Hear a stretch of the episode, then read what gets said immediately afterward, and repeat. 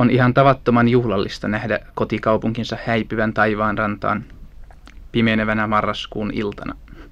Saati sitten, jos kysymyksessä on ensimmäinen matkanne, ja jos tuo samainen matka on pitkällisten esipuheiden ja valmistelujen tulos.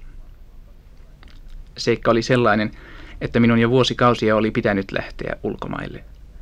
Mitä erilaisimpia paikkakuntia oli ehdotettu ja kannatettu. Kilimanjaroa, Connecticutia, Espanjaa, Tukholmaa, Keski-Kiinaa. Vain erästä asiasta ystäväni tuntuivat olevan yksimielisiä, että minun pitäisi matkustaa. Se on opettavaa ja nuorelle kirjailijalle ehdottoman välttämätöntä, sanoi ystäväni kriitikko. Muistanpa kerran, kun olin Pariisissa, saisit elämän kokemusta, korostivat hyvät ystävät, alan asiantuntijat. Hyvällä alulla oleva homehtuminen voitaisiin ehkä vielä pysähdyttää, rohkaisivat toivorikkaat veljeni.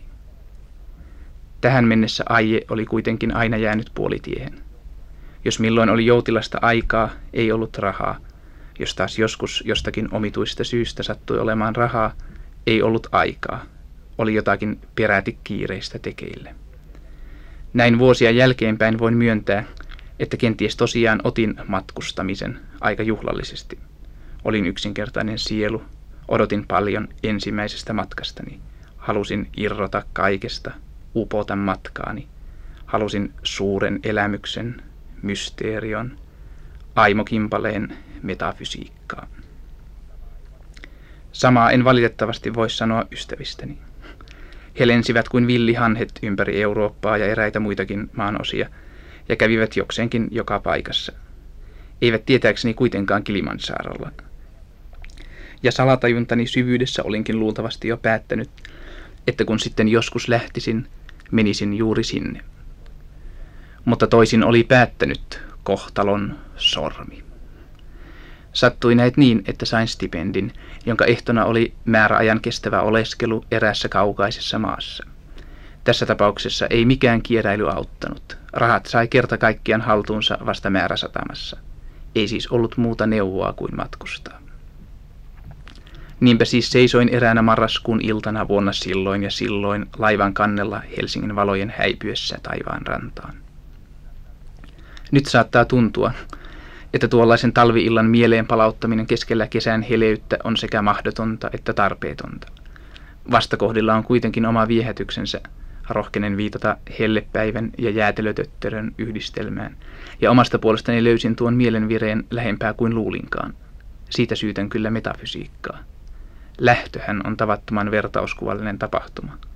Kuolema on lähtö, ja jokaiseen lähtöön sisältyy hiven kuolemaa. Myös syntymä on lähtö, ja näiden kahden lähdön välillä elämä on täynnä lähtöjä, joka päiväisimmistä jylhimpiin saakka. Ei siis ihme, että jokin tällainen lähtö voi syöpyä mieleen, vaikkei tilanteen ulkonainen merkitys sitä mitenkään edellyttäisi. Puheena olevassa tapauksessa tätä viritystä vielä tihensi eräs erityinen tekijä. Olin vuosikausia säästellyt muotta runoteosta riittävän juhlallisen tilanteen varalle. Nyt katsoin hetken koittaneen. Teos oli nimeltään Neljä kvartettia, kirjoittaja T.S. Eliot. Aikani pimeyttä katseltuani menin alas hyttiini, pengoin kirjan esiin ja aloin lukea. Valinta osoittautui onnistuneeksi. Tämän runoelman keskeisiä aiheita on lähtö ja matkalla olo. Ja kun jyskyvän laivan kannella seisten katselette, kuinka vanavesi takananne aukenee, älkää ajatelko, päättynyt on menneisyys, taikka tulevaisuus nyt on edessämme. Eteenpäin, te, jotka mielestänne matkustatte. Ette ole samat, jotka saivat nähdä sataman vaipuvan taivaanrannan alle, ette ole samoja kuin maihin nousijat. Ei hyvästi ja hyvää matkaa, vaan matkamiehet eteenpäin. Toinen keskeinen aihe on meri. Merellä on monta ääntä, monta Jumalaa ja monta ääntä. Tähän asti olin päässyt, kun havahduin omituiseen ääneen. Se oli hyvin kirkas, aivan kuin kolmisointu, ja se tuntui ikään kuin lähenevän laivan käytävää pitkin. Sitten tajusin, että se tosiaan oli kolmisointu ja että se tosiaan läheni, ja että se merkitsi kutsua päivälliselle. Merellä on monta ääntä, eikä tämä suinkaan ollut mielestäni muita vähäarvoisempi. Herkistynyt mieli on yleensä avoin myös ruokapöydän antimille. Mikä siitä yli menee, on liikatunteellisuutta eikä kuulu tämän esityksen puitteisiin. Pari merellistä muistikuvaa on jäänyt lujasti silmieni pohjalle. Auringonpaisteessa kuohuva meri ja yöllinen myrsky. Virallisesti se tosin taisi olla vain kova tuuli, kuusi boforia, mutta minulle se kyllä kävi myrskystä. Se nousi matkan viimeisenä iltana, kun istuin käytävä hallissa lueskellen. Hiljalleen huomasin, että laiva alkoi keinua kovempaa ja kovempaa.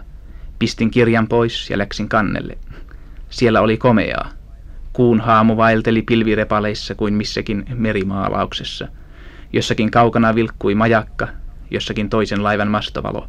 Vuoren korkuiset tai talon korkuiset tai joka tapauksessa aivan riittävän korkeat laineet vyöryivät joka puolella, kaikkialla. Hämmästyttävintä oli kuitenkin vallitseva meteli ja mekastus. Tuuli tuntui riitelevän jokaisen köyden, jokaisen niitin, jokaisen kansirakenteen mutkan kanssa. Sain havainnollisen kuvan siitä, että meren ulvonta ja meren haukunta ovat eri ääniä, yhdessä kuuluvat usein. Nukkumaan mennessäni muistin erinäisiä meri- ja haakserikoromaaneja ja harmittelin, etten ollut huomannut tarkastaa, olivatko alihangan puoleiset pelastusveneet lujasti kiinni taaveteissa ja oliko niissä riittävästi vettä ja muonavaroja. Ja sitten määräsatamaan. Määräsatama oli Kööpenhamina, maa, jossa minun oli määrä oleskella, Tanska. Jos nyt joku sanoo tähän, ettei Tanska ole mikään kaukainen maa ja että olen huomattavasti liioitellut myös Itämerta, voin vain todeta, että minulle se oli juuri tällainen. Annan mieli hyvin jokaisen pitää oman Itämerensä ja oman Tanskansa, mutta pidän myös tiukasti kiinni omastani. Vietin Tanskassa neljä talvista kuukautta. Muistikuvani alkavat raatihuoneen kellon muhkeista lyönneistä ja mesinaattini Kelvin Lindemannin tarjoamasta saapujaislounaasta. Polveilevat sitten ympäri Shellantia ja Jyllantia ja päätyvät lopulta maaliskuiselle Kastrupin lentokentälle. Silloin Tanska ei enää ollut minulle kaukainen maa, ja nopsa lentomatka teki sen lähisyyden vielä havainnollisemmaksi. Iso kourallinen muistoja, enkä luopuisi niistä yhdestäkään. Kaikkein vähiten kuitenkin noista ensimmäisistä matkapäivistä Itämerelle. Ne opettivat minulle matkustamisesta jotakin, joka on vähintään yhtä tärkeää kuin vieraiden paikkojen ja ihmisten näkeminen. Irtoamisen, irrallaan olon, matkalla olemisen.